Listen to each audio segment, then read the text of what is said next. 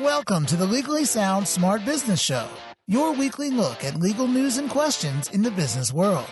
Here are your hosts, Nasser Pasha and Matt Staub. All right, welcome to our podcast where we cover business in the news and also answer some of your business legal questions that you, the listener, can send in to ask at legallysoundsmartbusiness.com. This is Nasser Pasha. And this is Matt Staub. Welcome to this podcast. Oh, I screwed it up. We had it so good, but then I messed yeah, up. should have planned maybe planned it out for more than 15 seconds. But I like it. It's, you know, change it up. Middle of the week, you know, people need some sort of something new, something new to listen to. It's like the seventh inning stretch and change it up, right? Change up the pitcher. Unfortunately, this isn't a new topic because we've talked about this before. I don't like to repeat stories, but in some instances we have to just because of what's involved. And this is going to affect businesses, and there's really no other way to put it. Yeah. The Yelp case, which I think we discussed after the result in the trial court level, didn't we? I think we did, right? Yeah, I think so. I know you and I talked about it. I can't remember if we did it over the show or not. Okay, so they just had their verdict from the federal appellate court, and basically they said, I guess I'm paraphrasing what this says, but this is a summary. So a little background: they obviously people are upset because Yelp, you know, is being accused of giving paying clients favorable reviews, and people that deny their advertising, they're you know giving them fake bad ratings. So that's the accusation that's out there. But the Ninth U.S. Circuit Court of Appeals said that Yelp is entitled to set a price for its ads, and the business is reviewed to have no legal right to a high rating. As Yelp has the right to charge for legitimate advertising services, the alleged threat of economic harm is at most hard bargaining and not extortion or unfair business practices. So basically what this is saying is is Yelp can pretty much do whatever they want as how I'm reading this. And, you know, if someone denies wanting to have the advertising, if a business denies the advertising, then, you know, Yelp can dock them accordingly, even if it's, I don't know if they talked about the actual fake reviews, but isn't that more or less what this is saying here? Yeah, I mean, I would definitely agree with that. Keep in mind that the court didn't actually look at the facts as to whether or not Yelp was actually doing this or not, because this was a review of law before we even got to that point. Because Yelp has vehemently denied, despite many businesses' accusations that basically their Yelp reviews are distorted depending upon whether they're an advertiser or not. And Yelp says our algorithm does not take into consideration whether it's a paid advertiser or not. And so that seems a little bit unbelievable to some businesses, but let's just assume that's true for a moment. And that's what they did. And the court says that's okay because this is a private business and it doesn't fit the legal definition of extortion in both a criminal or civil capacity.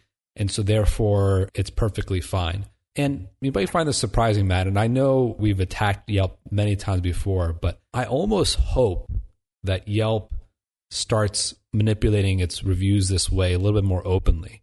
Because think about it from a user experience, if you know that Yelp basically just shows good reviews for those businesses that actually pay for advertising, and bad reviews for businesses that don't pay for advertising, then the value of those reviews are lessened even more than they already are. And I almost hope that Yelp takes advantage of this and starts openly manipulating its ratings if they haven't already. Yeah, and I'm sure you have too. I've talked to a bunch of people that have had this problem. I've talked to people that have paid for advertising, things were great, and they stopped paying, and all of a sudden their good reviews started disappearing and bad reviews started appearing. So, like you said, they didn't get to that actual factual issue with this, but it's not the point is that saying even if they did, you know, this is fine, whatever they want to do. So, I, from a business owner perspective, I'm trying to think how they should approach this. I mean, do you go for it and pay the money so you look better or That's a good question. I think our marketing consultants would probably say Yelp is just something that you have to deal with, so it's here to stay and so forth.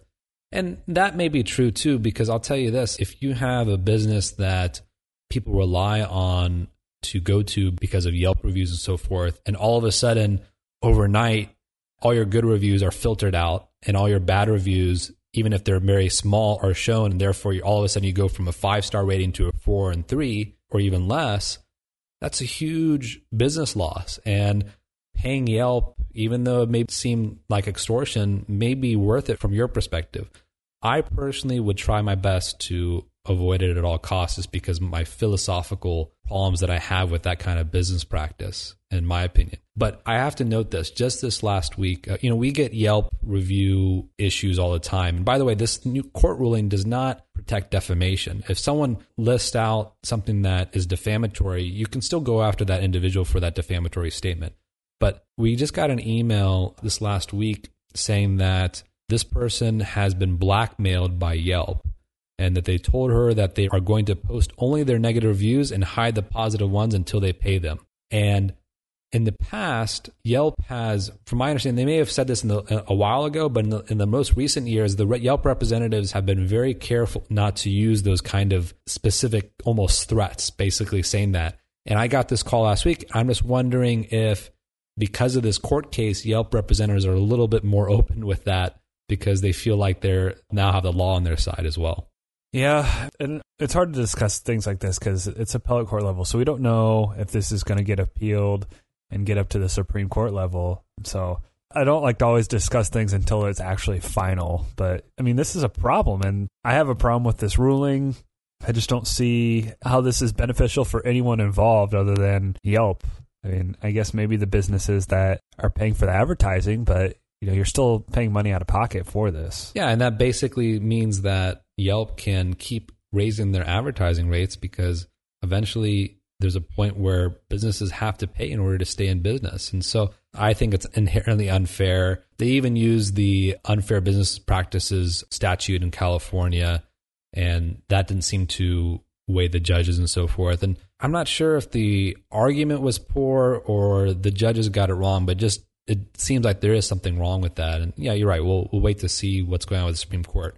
But I have to mention this is a big win for Yelp, but Yelp had another big win this week with the California state statute that was passed, which is basically termed the Yelp law. And we talked about non disparagement clauses, I think it was in New York in previous episodes, but there's been no statute on a state level until now, basically saying that if you have a consumer contract, you can't have a provision that says that the person can't post a bad review, otherwise, they'll be penalized of some sort. So, in a consumer contract, this law in, California, and I, I can't remember if it's effective now or effective later, we can update you on that or look it up. Basically, if you do that in your contract and it's intentional or willingly, then you can actually be penalized thousands of dollars just for having that in your contract agreement.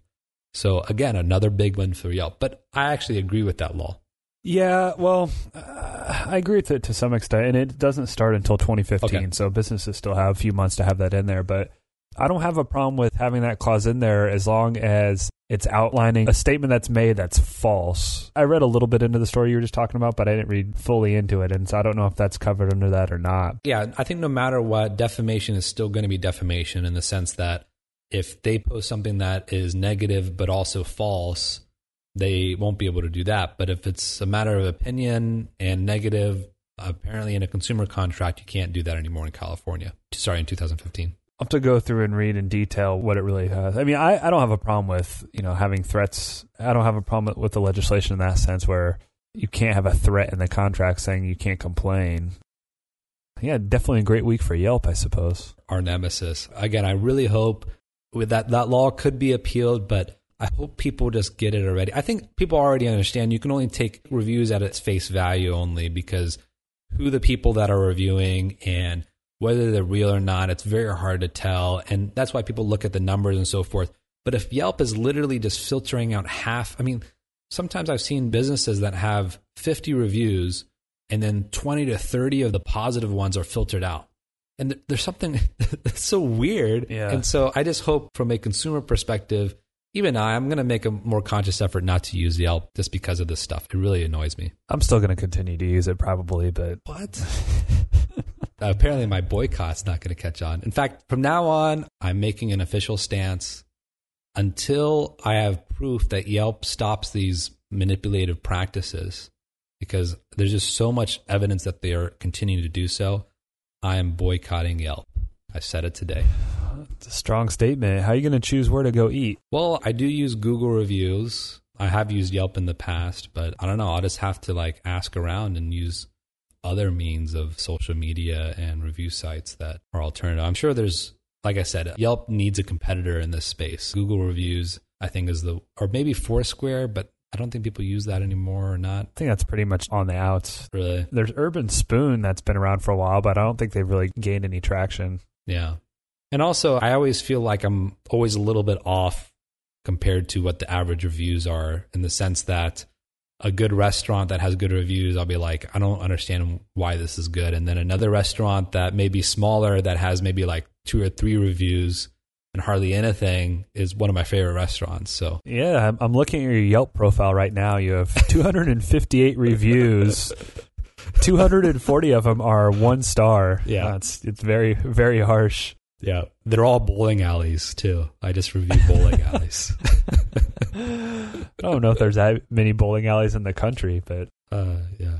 Actually, I've never bowled in my life either, but I just go there for the food. interesting choice. Yeah. Yeah, well, that explains all your one star reviews. I think bowling alley restaurants probably are pretty low on the restaurant scale, but And I always order the most, exp- like, I always order the lobster or something fancy, the lobster. and they mess it up every time. One lobster, please.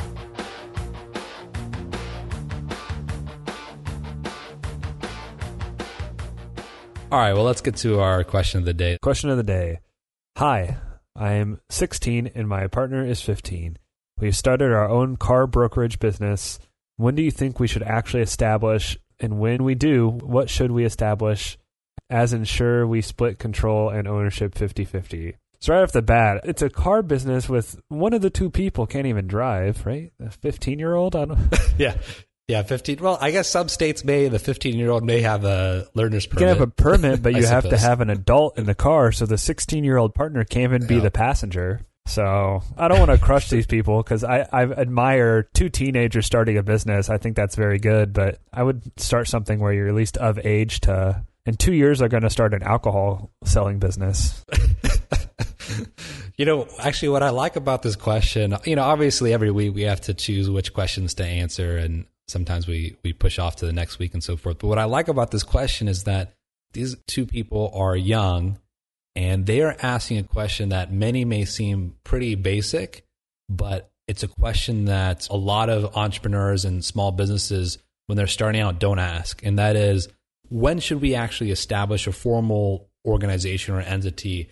And how should we ensure that we're splitting up our business appropriately in this case 50-50 and believe it or not it's just a very common thing that's just delayed and postponed because people think oh we'll deal with it later and i trust the other person etc Yeah, that's true. Are there age limits for who can even set up an entity? I don't. I guess they can file it, and it doesn't really matter. that's a whole different issue right uh, you can be a minor and have ownership but the problem is when it comes to signing contracts and being obligated under contracts even though you, in most states you can actually sign a contract, but until you're 18, it can be voidable by the minor. And so when you have two minors that are agreeing to each other, then it's kind of like a loosey goosey kind of arrangement because technically either party could terminate and but then there's also some other legal theories of like unjust enrichment and things like that that can be fall back on for any kind of unjust business relationship but I think that's a that's also a whole other issue as well. So it's probably uh, something that needs to be looked into for this teenage car brokerage. Let's see. So establish we split control and ownership 50-50. Well, I think like de facto right now it's probably going to be 50-50 split, I suppose. I, I mean, I don't know. Yeah, they have a general partnership, right? And unless you have something else in writing that says otherwise, almost every state has basically uniform partnership laws where if there's nothing else in writing, these are the default rules. And where you're sharing profits, then it's assumed that all the expenses and profits are shared equally, et cetera, in the same proportion Right. as the other. And there's all these other laws, but if you really want to ensure split control and ownership, obviously you have to put that in writing. As far as when you should do that as soon as possible, I mean, there's no doubt that you should be able to put that in writing as soon as possible. And of course, and this is kind of obvious too, but setting up the proper entity and corporate veil or limited liability structure that can prevent you from being personally liable and also your family for that matter for your debts that may incur. But going back to the 16 and 15 year old thing, I would even consider, you know, since you are starting this business and you have started actually, consider getting adults and your parents more involved in the business itself in the sense that they could be the conduits to the contracting and the ownership. And then you can have an, a, an informal agreement between you and your parents saying, okay, you know, just give me the profits or a percentage of the profits and so forth. But let the adults, I know it sounds condescending, but let the adults kind of take care of this legal arrangement to make it all enforceable. I mean, that's great advice. Uh, I, I like the how ambitious they are trying to start this business. It's Mark Cuban esque. I know for those of you don't know, Mark Cuban used to, and when he was twelve, used to sell garbage bags door to door. However, that worked, but that's not the same thing as having a car brokerage at age 15 and 16. So yeah, some adults are definitely and the problem here too, this is not a legal opinion, but the problem here too is I don't know if anyone's going to do business with you if you're 15 and 16 years old. You kind of need that adult to be in there. At least I wouldn't do any business with a 15 or 16 year old unless it was to buy a car. yeah. I'd buy a trash bag from a 12 or 13 year old. There you go. All right, that's our advice is change your business to trash bags. what I would not buy is a car. I'd consider buying maybe a computer, maybe. Maybe. That's an expensive item. Yeah, I mean anything yeah. that's going to be more than twenty bucks. But I, I assume it's like stolen or something. Like that's true. yeah, I don't it's know. happened to me before. What do you mean it's happened to you? You sold stolen computers? No, no. I one time in college, I was in a parking lot and these two guys pulled up to me. They were just like laughing hysterically. They're like, "We work for this company."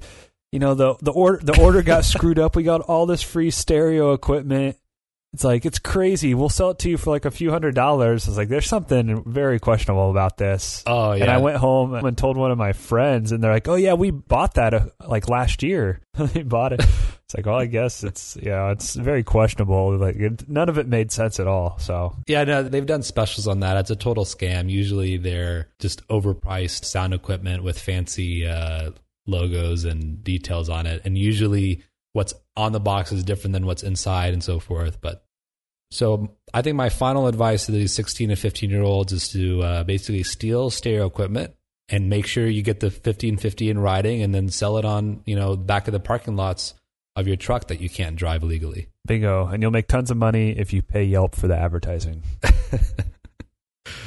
All right. Well, thanks for joining us, everyone, midweek. And don't forget to keep leaving your iTunes reviews and also keep in mind that iTunes does not, you don't have to pay them to leave any reviews or anything like that. So completely free. True. All right. Keep it sound, keep it smart. This has been the Legally Sound Smart Business Show with your hosts, Nasser Pasha and Matt Staub. The Legally Sound Smart Business Show is your weekly look at legal news and questions in the business world. Legally Sound Smart Business is a podcast that is intended but not promised or guaranteed to be current, complete, or up to date and should in no way be taken as an indication of future results. No attorney client relationship is created by listening or submitting questions to the podcast. The podcast does not constitute legal advice, but rather is offered only for general informational and educational purposes.